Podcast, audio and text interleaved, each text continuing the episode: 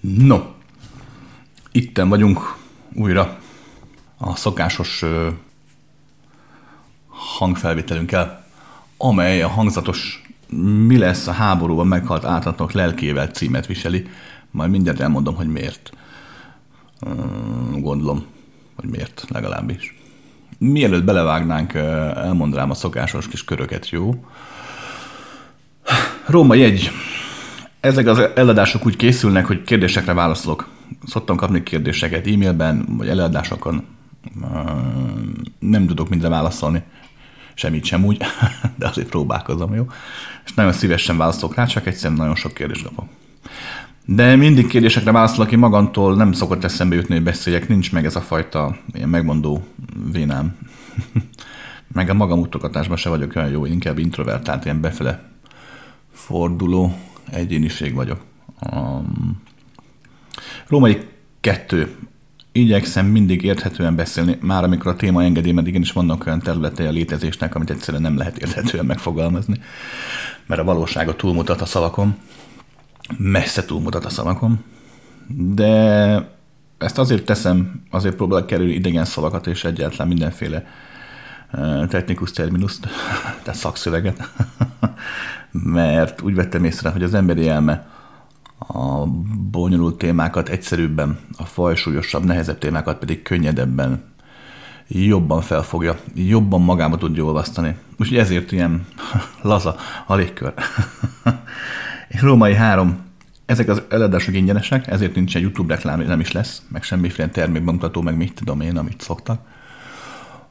Nyugodtan mindenki szabadon felhasználhatja, több e-mailt kaptam, hogy hallották, hogy valamik egyetemen uh, idéztek a felvételekből. Nyugodtan bárki megteheti. Tényleg ezek azért vannak, hogy minél szélesebb körben gondolkodásra késztesse az embereket, mert én nem azt szeretném, hogy amit mondjuk tőlem hallasz, azt elismétel, mint egy papagáj, hanem igenis szabadabb gondolkodj annak hatására. És a saját magad útját tud bejárni, a saját magad gondolatait, nem pedig az enyémeket, abban nem megyünk semmire. Nekem is sokkal jobb, hogyha neked saját létezésedből fakadó élményeid vannak, mert akkor az a gyümölcs, amit a te lelkedben terem, azt meg tudod osztani velem, és akkor az mind kettőnek jó, érted? Tehát ezek az eladások ingyenesek pont ezért. Ennek ellenére nagyon sokan vannak a hallgatóink közül, akik szoktak minket anyagra támogatni, ezt nagyon szépen köszönjük.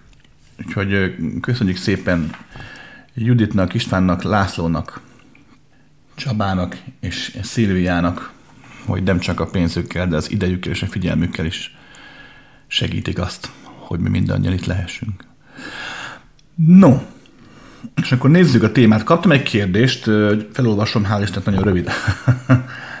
Kedves Krisztián, mi lesz a háborúban meghalt ártatok lelkével? Mi történik velük a halál után? Gondolom, hát ugye az aktuális politikai helyzet inspirálta a kérdést, bár az is lehet most, hogy elolvastam, és így berezektél a képbe, hogy mintha lenne, lenne valami személyes kötődésed is a területhez. Um, mielőtt belevágunk, um, majd meg fogod hallani, hogy meglepően tárgyilagosan tudok beszélni. Ez nem azért van, hogy érzéketlen vagyok. Egyszerűen csak ezt a területet, ugye a halál után területet egy olyan perspektívából kell szemlélni, ahol a, az emberi érzések és gondolatok már a formájukat vesztették. Nem érvényességüket, nem a tartalmukat, hanem a formájukat. De teljesen máshogy élem meg én mondjuk a gyászt, a fájdalmat, a szenvedést. Mm, a formáját, a tartalmát nem. Hogy nem. Kettő. Ugye hát a halál után területről kell beszélnünk, ami egy végtelen, hatátlan terület. Az anyagi világ is végtelen, csak ugye az anyagi világ darabos, rengeteg önálló rendszer alkotja, önálló zárt, nevezzük így, zárt, vagy zártnak látszó rendszer alkotja. Tehát megfogalmazhatom azt, hogy alma, hogy cipő. Mindenki tudja, hogy miről beszélek, mert előtte van egy zárt rendszer, egy alma formájú rezgéshalmaz, meg egy cipőformájú rezgéshalmaz. Nem kell így magyarázkodnom 10 percig, hogy mit értek a cipőszó alatt. De ugye az halál után létezés más dimenziók, ugye ez nem ilyen. Ezért csak ilyen szeleteket fogok tudni átadni. Ha valaki látja a halál utáni és a fizikai világhoz kapcsolódó egyéb dimenziókat, fogalmazunk így, akkor ő tudni fogja, hogy valahogy úgy tudom csak átadni, mint amikor a pizzát úgy tudod, felszletelik, meg a tortát úgy felszletelik, és akkor hol egy pizzaszletet teszek elét, hol egy tortaszletet, és abból próbálok összerakni egy egész kört. Nem lehetséges, de, de meglátásom és a tapasztalatom szerint így a valóság igazságává nyomorításával, tehát a végtelen valóság igazságá történő összepréselésével lehet legjobban átadni egy olyan érzetet, ami aztán később átadhatja az érzet maga a valóságot, a valóság végtelenét. Remélem érthetően tudtam megfogalmazni. No, tehát nézzük meg egy háborús helyzetet. Um, ugye a háborúban amúgy mindenki ártatlan, tehát ez nem csak a civilek, a katonák is. Többségében ártatlanok. Egyszerűen csak egy felhasználják őket mind a politikai játszmákra, mind pedig a létezés egyéb dimenzióiban, egyéb szintjein felhasználják őket arra, hogy az univerzum és a mindenség globális színdarabjai lejátszódhassanak. Tehát mindenki ártatlan. De természetesen vannak ugye azok, akik tevékenyen vesznek ezért háborúban, tehát harcolnak, ők azért cselekvők, őket de nem tartod annyira ártatlannak, esetlegesen oldalt foglalsz valamelyik oldal ellen. Tehát ha van, szerinted a háborúban van jó fiú, van a rossz fiú, akkor a rossz fiúk halálát ugye szinte dicsőíted és el is várod, pedig ott is emberek halnak meg. Még a jó fiúk halálán megkönnyezed, ugye, hogy nekik milyen rossz, pedig az, akit megkönnyezel, ő is embert ölt. Ő is bántott civileket, hát persze. Um, de hát akkor is maga a harcoló feleket ugye általában ö, aktív részvevőnek tekinted, és vannak ugye nagybetűs ártatlanok, ugye civilek, akik csak elszenvedik mondjuk a bombázást, a lakóházaik, az életük lerombolását, és elszenvedik mondjuk a halált. Uh, ja. Azok, akik meghalnak a háborúban, az este többségében ezen két csoportba kerülnek ki. És a halálok is két fő a halálok folyamata is két fő területre osztható. Amikor harc közben hal meg valaki, tudatában annak, hogy harcol, illetve amikor valaki ártatlanul hal meg. Um, úgymond ártatlanul, tehát hogy nem harcolt, csak uh, rossz volt rossz helyen, vagy, vagy lebombázták álmában. Vagy tényleg civilként ráfogták a fegyvert, és nem tudott elmenekülni, és lelőtték. Um, akik, na nézzük az első csoportot. Tegyük fel a katonákat, vegyük górcső alá. A halálban nem a forma számít. Teljesen mindegy, hogy valaki autóbalesetben hal meg, golyó által, vagy szívrohamban, mindegy. A megélési folyamata számít, hogy hogyan éled meg. Érzelmi és mentális megélés. Az emberek többsége félelemmel, rettegéssel, aggodalommal éli a halál előtti állapotokat. A halál pillanatát az ember többsége már felszabadultan éli meg. Nem mindenki, valaki annyira fél, hogy az utolsó levegővételénél is retteg, de az ember többsége csak odáig, az utolsó levegővételig szokott félni. Amikor ugye az ember már a halála pillanatában van, tudom, én nagyon sokat meghaltam, elég sok tapasztalatom van róla. Tehát amikor a pillanatában vagy, akkor érzed, hogy na ez lesz az utolsó levegő, mert itt az úgy végigfut. És akkor úgy mindent elengedsz, egyszerűen már nincs értelme aggódni. Hát minek? Hát már nincs holnap, nincs a következő pillanat sem. Nem kell félni a jövőtől, nem kell gondolni a csekkek befizetésére, mi lesz a gyerekekkel, semmi. Egyszerűen fogod magad és elengedsz mindent. Általában ilyenkor az egyén felszabadul. De mondom, nem mindig. Láttam gyakran olyat is, hogy valaki még az utolsó pillanat után is rettegett. Ez ugye a, a fronton lévőknek a forma nem adatik meg, hisz ott általában gyorsan hal meg az ember, lelövik, felrobban, stb. Vagy ha szenved is, mert mondjuk csak hasba lövik, és még két napig szenved a lövészárokban, miért meghal. Mm, akkor is maga a halál folyamatában az érzelmi állapot játszik szerepet. Ugye a katonák többsége ugyanúgy fél, mint bármelyik másik normális ember. Félelem látítatva szoktak meghalni, pontosabban félelem látítatva mennek a halál felé vezető úton. Akkor is, út nagyon gyors, tehát egy golyózáporban úgymond fejbelövik és észre sem veszi, hogy meghalt, akkor is, az út lassú, napokig szenved lövészárok mélyén, sebesülten. Meghalt a maga a katona. Itt is ketté szokott válni a folyamat. Az egyik út az, amikor valaki úgy hal meg, hogy nem veszi észre. A katonáknál ez gyakori, ugye, mert kap egy semmiből egy lövést, és fejbelövik, és meghal. Mire leesik a teste a földre, a földre ér, már halott. Amúgy azért ritka, de megfigyelhető. Az egyén, aki nem veszi észre, hogy meghalt, az eset többségében újraéli a, a halálának a körülményeit. Ezt úgy kell elképzelni, hogy a fizikai világ itt és most ugye nem más, mint a tudatnak a vetülete, a belső teremtő erőnek a vetülete. Már a tudomány is kezdi ezt pedzegetni, hogy, hogy az anyagi világ csak egy, hát nem is az, hogy matrix, de hogy csak egy kivetülés, egy belső tartalmak a kivetülése. Nem merik még azt mondani, hogy Isten vagy intelligencia, vagy hogy tudat, de már azért haladnak. Tehát már a, anyagi elviségtől már kezdenek ők is kicsit messzebb látni. Um, de mégis erről van szó. Itt a világ is megfigyel, az emberi elmek tudhatni az anyagra, az atomok mozgása megváltozik. Már csak akkor, ha egy adott pontra figyelsz. Ugye? Szokták mondogatni tudományban is, hogy nem lehet megmérni semmit sem tisztán. Mert a mérésnek a ténye, a figyelem ténye már megváltoztatja a mérésnek a tárgyát, a szerkezetét, a mozgását, a létezését. Hisz a fizikai világban semmi sem állandó, semmi sem statikus mindig minden mozog, csak látszólagosan szilárd. Ezt a mozgást még az emberi elme képes befolyásolni. Na most az emberi elme mögött fogalmazunk így, ilyen szerencsétlenül, de attól még valahol igaz. Az emberi mögött, a mélyén, az emberi elmében, az emberi elmén túl, de rajta keresztül, hogy ott van ugye a lélek, a tudat és a, a, a egyéniségednek a különböző vetületei. Tehát magyarán itt a Földön is te teremted a világodat, csak nem annyira látványosan, mint a halál után. Mert a halál után dimenziók olyanok, mint az álom. Tehát hangsúlyozom, csak egy analógiát használok ebbe az álom a kifejezéssel, hogy ami benned van, az azonnal kivetül, és úgy tűnik számodra, mintha az lenne a világod, a téged körülvevő világ, pedig az a te belső világod, csak nem veszed észre, hogy a te belső világod tükröződik körülötted. Tehát amikor valaki meghal, pláne mondom, egy hirtelen halál katona, szinte majdnem mindig az történik, hogy ugye mi volt a halál előtt a belső világ a katonának, hát ugye a félelem, a szorongás, illetve látta a romokat, hallotta a bombák hangját, jöttek a gépisztoly sorozatok. Tehát amikor valaki meghal és nem vesz észre, ezt az utolsó belső világának az emlékét vetíti ki maga köré, gyakran észesen veszik, hogy meghaltak, ugyanúgy bújdokolnak, tovább futnak a romok között, jönnek a lövések, mert hát ezt vetíti ki az egyén saját maga számára. Ez abszolút valóságos, pont mondom, olyan szintű valóságként fogod megélni, ha így halsz meg, mint uh, amikor álmodsz. Álmodban sem tudod, hogy álmodsz általában, csak reggel, mikor fölkeltél. Tehát az egyén általában, akit így lelőnek harcoló felett, ö, folytatja a háborút a halál után is. Ugyanúgy megéri a félemet, a szorongást, az aggodalmat, mindent.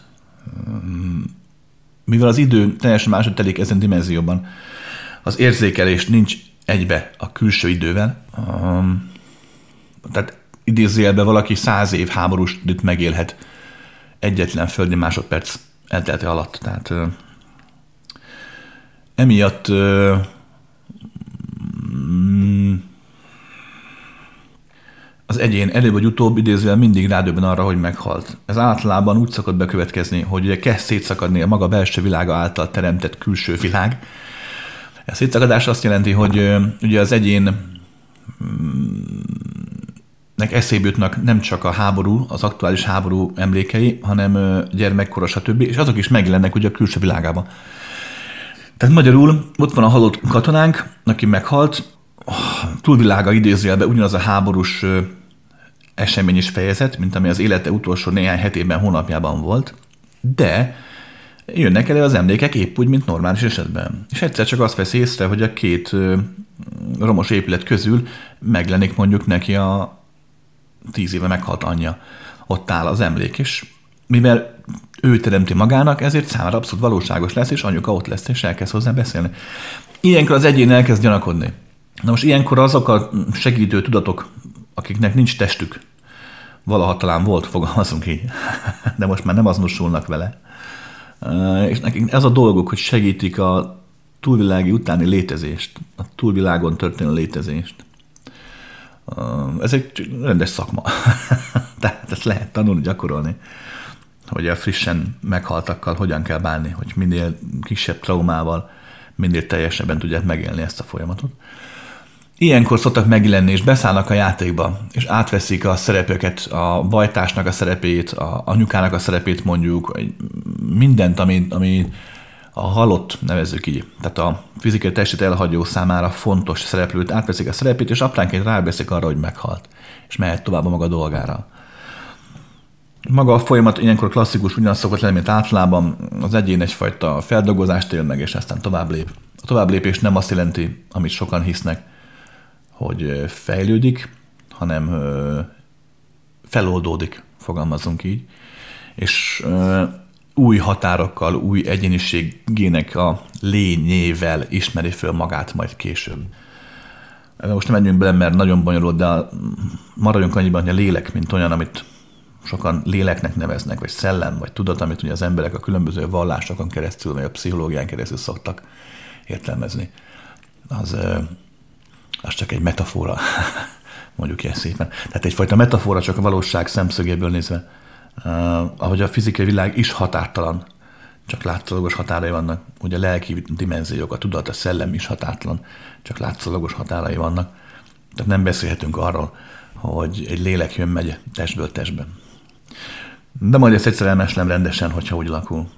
Uh, tehát ez a folyamat nagyjából. Az átlatlanoknál más a helyzet. Um, és uh, igyekszem most is uh, objektív maradni, de azért ilyenkor nem könnyű, mert amikor beszélek valamiről, akkor ott is vagyok. Nem csak arról van szó, hogy azt mondom el, amit gondolok, hanem uh, azt is, ami akkor ott van.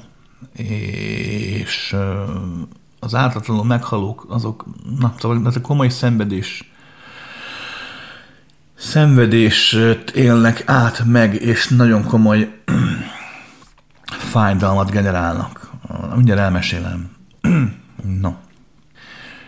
Tehát, hogy ott van a helyzet, tegyük föl, menekül egy család, menekülnek az emberek a városból, idegenek, ismeretlenek, családok, barátok, becsap egy bomba, nagyon sokan meghalnak vagy elkapják őket, és akkor megalázzák, megverik, megerőszakolják őket, majd lelövik őket. Tehát, hogy maga a szenvedésük, haláluk folyamata tovább tart. Tudják, meg fognak halni, de, de mégis órákig tart, mire tényleg bekövetkezik a haláluk, nem pedig hirtelen, mint akit mondjuk lebombáznak. A, náluk a következő helyzet, aki, aki úgymond átlatlanul hal meg, tehát nem katonaként, nekik mindig ott van bennük az értelmetlenség érzése. A legtöbb katona is érzi olykor-olykor, hogy az egész értelmetlen, de amikor úgy elkezdenek lőni, akkor az életösztön megjelenik bennük. És eltűnik az értelmetlenség érzése. Ideig, óráig amúgy a harc, a háború a jelenben is rántja az embereket, az egyéneket. Nem véletlen, hogy a tudatosság egy fokám, a harc, a háború az ö, egyfajta szellemi fejlődést is jelenthet. Tudom, ezt így szörnyen hangzik, most kimondani sem könnyű, de attól még igaz. De újra mondom, tehát ne kös bele, ne értelmes szándékosan fél, amit mondtam, hallgass meg szó szerint. Tehát a tudatosságnak egy bizonyos szintjén, egy bizonyos állomásán uh, lehet a háború egyfajta lelki-szellemi fejlődésnek az állapota. De a többségnek nem. Általában akik az ártatlanok, azoknak ez nem így van. Ők nem fejlődnek a háborútól, nekik, nekik nem jó. Noha szokták mondogatni, hogy semmi sem véletlen, ez amúgy igaz, de amúgy meg mégsem. Tehát így van, semmi sem véletlen. Nem véletlen az, ami bekövetkezik. Ami bekövetkezik, annak mindig be kell következnie. Az nem tesz semmit. De az már nem véletlen, hogy veled következik be, vagy valaki mással. Tehát a sors, mint olyan, nem egy olyan kényszerítő erő, ami úgymond téged kényszerít. A, a sors, mint olyan, az megadja a keretet, megadja a, a színpadot, a díszletet, de hogy azon belül mi történik, azt, azt nem lehet tudni. Valaki egy puskával is adhat életet, valaki pedig a békegalambal is felvághatja másoknak az ereit, érted? Tehát ez már rajtatok múlik. Majd ezt elmesélem ezt is, hogyha egyszer úgy alakul. Lassan mert nő a restanciám. hogy mit kéne elmeséljek. No tehát, az ártatlanok meghalnak. Ugye bennünk a hiába valóság, az értelmetlenség érzése a legerősebb. Ugye kettő természetesen ott van bennük is ugye a félelem, a rettegés. De, de sokkal inkább átítatja, és sokkal inkább felerősíti a rettegés meg a félelem azt az érzést, hogy, hogy értelmetlenül halnak meg. Főleg a fiataloknál figyelhető ez meg, akik, akik ilyenkor miután a sok hatáson túl vannak, utána este többségében a kétségbeesés után a veszteségre, a veszteséget élik meg, azt a veszteséget, amit nem élhettek meg, tehát azt a veszteség érzését, hogy nem lehettek szerelmesek, nem volt meg az első csók, az első ölelés, nem tudta a gyermeket nevelni, gyermeket szülni. A világ minden pontjára nem juthattak el, ahol akartak, nem látott hegyet, nem látott tengert, sorolhatnám. Ezen túl pedig ott van bennük nem csak a saját maguk fájdalma, a szüleik, barátaik fájdalma is, akik elvesztették őket. Hogyha meghaltak velük együtt, akkor szintén összeadódik a körülöttük lévő halottak fájdalma, szenvedése és ez a hiába valóság érzés.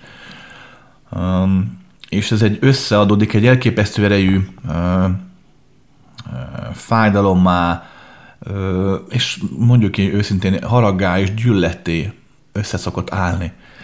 Ez, a, ez az érzés az ártatlanokban olyan intenzív szokott lenni, az este többségében nem mindig van ez így, de általában így szokott lenni. Olyan erős le az érzés, hogy egyszerűen a segítők, akik segítik a halál után létezést, nem férnek hozzájuk, fogalmazunk így, a lényükhöz, mert ez az érzés olyan erős körülöttük, egy ilyen harag, gyűlölet, fájdalom, a tönkretettség érzése éreztél már az életedben, hogy Úristen tönkretettek, és hogy miért, tehát hogy értelmetlen módon, módon kínoznak, bántanak, miért, nem érted? Ezt elképesztő erős ilyenkor az áldozatokban. Tehát olyan erős, hogy nem tudnak hozzájuk férni, és ezért van erre egy lehetőség, egy módszer, hogy szó szerint amikor az egyén egy picit úgy felcsillan a fájdalom tenger mélyén, akkor ezek a segítők oda mm, fókuszálnak, és szó szerint leválasztják róla ezt a fajta gyűlölet és fájdalom óceánt. Ezt csak akkor lehet megtenni, amikor az egyén már, már szabadul ettől. És ez idézőjelben általában sokáig szokott tartani. De mivel semmit sem lehet elvenni senkitől, ezért nem arról van szó, hogy ezt elveszik tőled mondjuk az áldozattól, hanem csak úgymond különvász tőle ideig, óráig.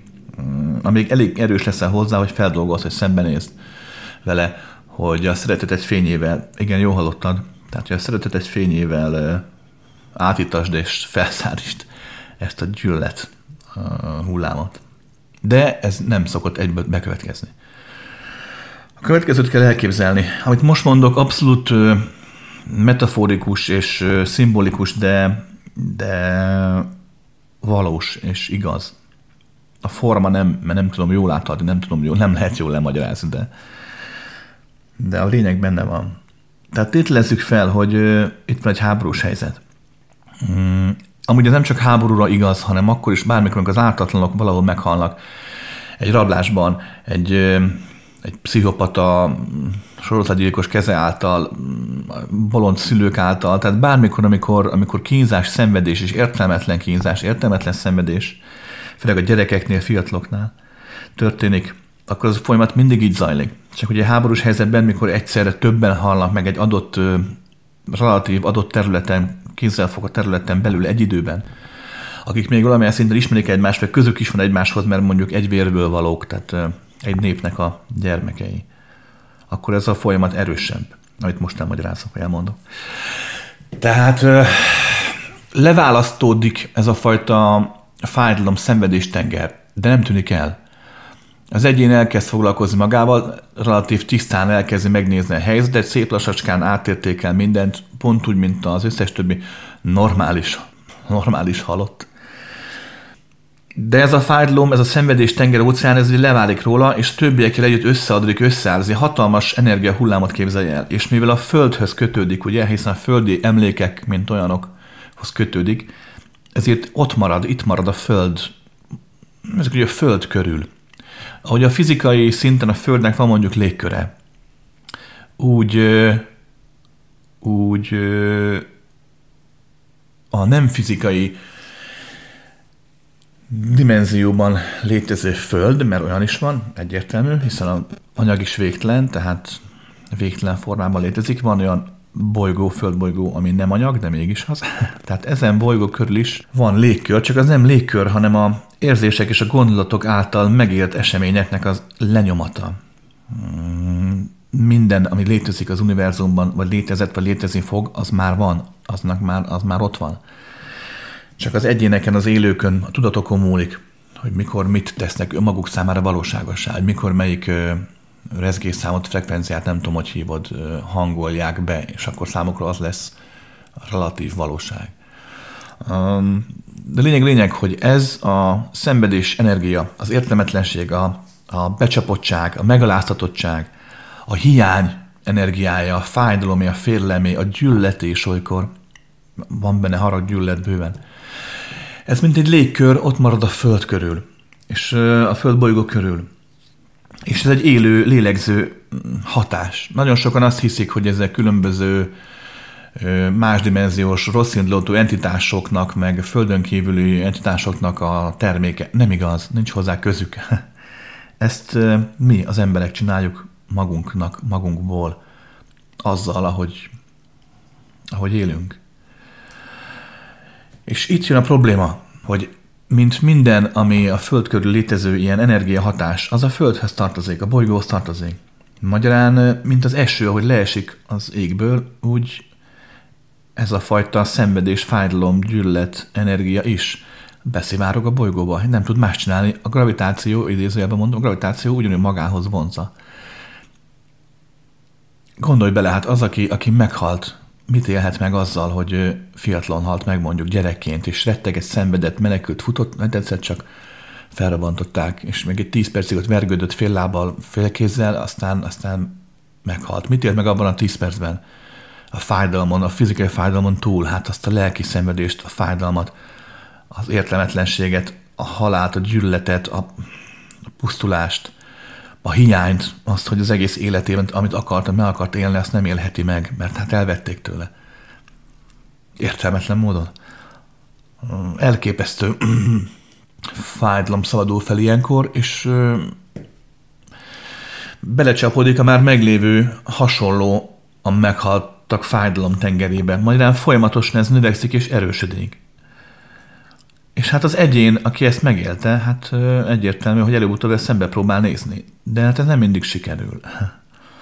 Úgyhogy én mindig csodálkozom rajta, amikor ilyen spirituálisabb gondolkodású emberek, vagy csak egy okosabb emberek, nem feltétlenül spirituális gondolkodású, csak úgy nagyjából képbe van a fizikai törvényeivel is.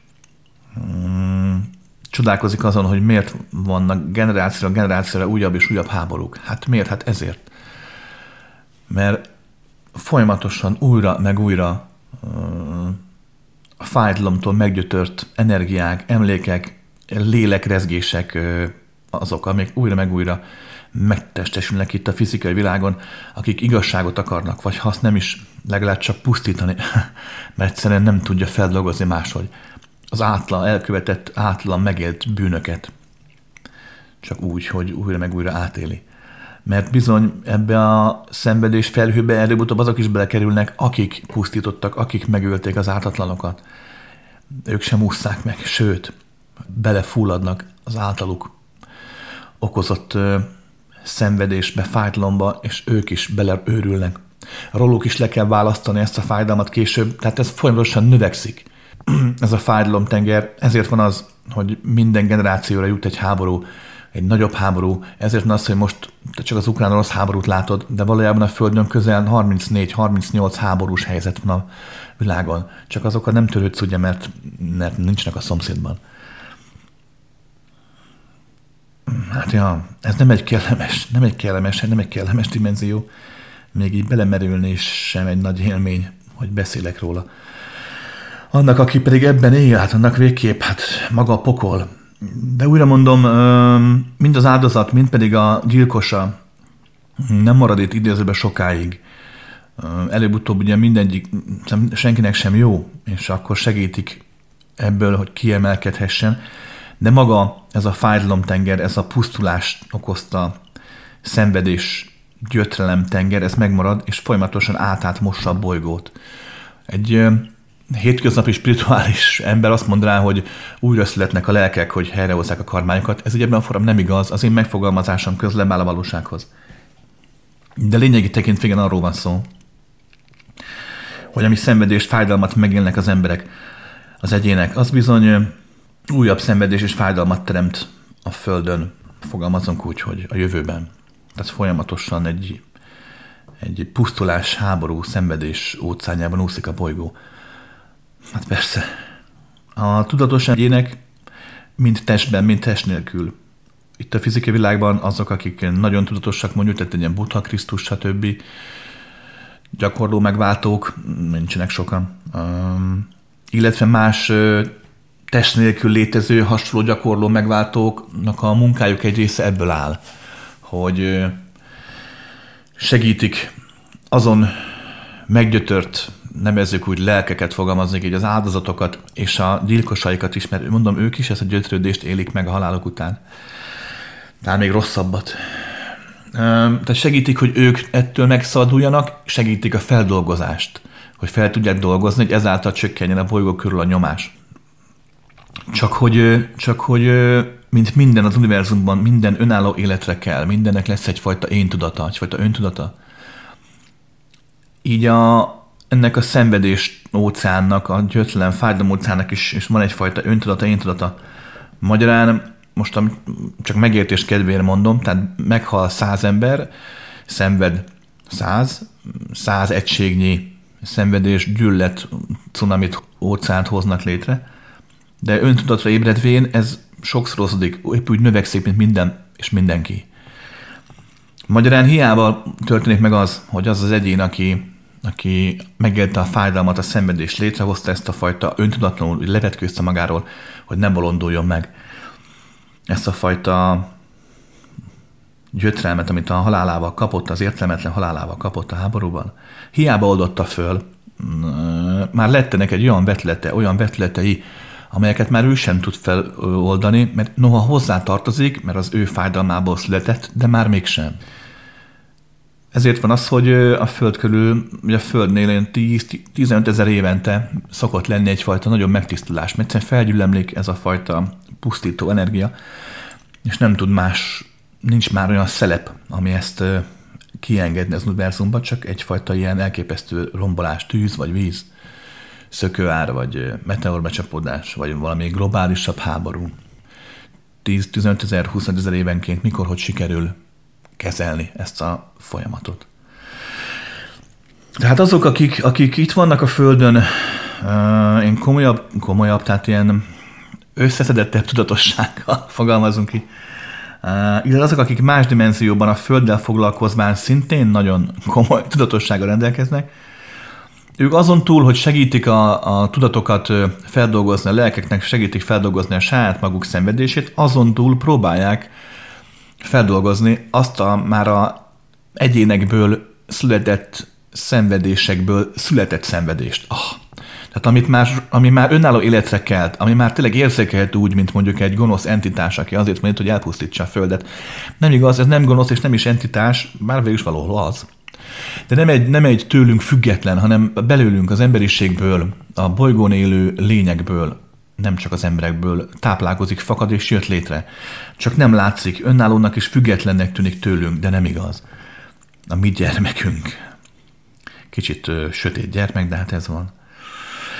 Tehát ö, a melónk egyik fele az ez, hogy segítsük a, azoknak az embereknek a munkásságát, a fejlődését, akik már akarnak fejlődni, mind testben, mind test nélkül, de másik, melónknak a másik fele pedig az, hogy próbáljuk gyógyítani ezt a fajta fájdalom, pusztulás szörnyet, amit létrehoztak az ártatlanok véréből.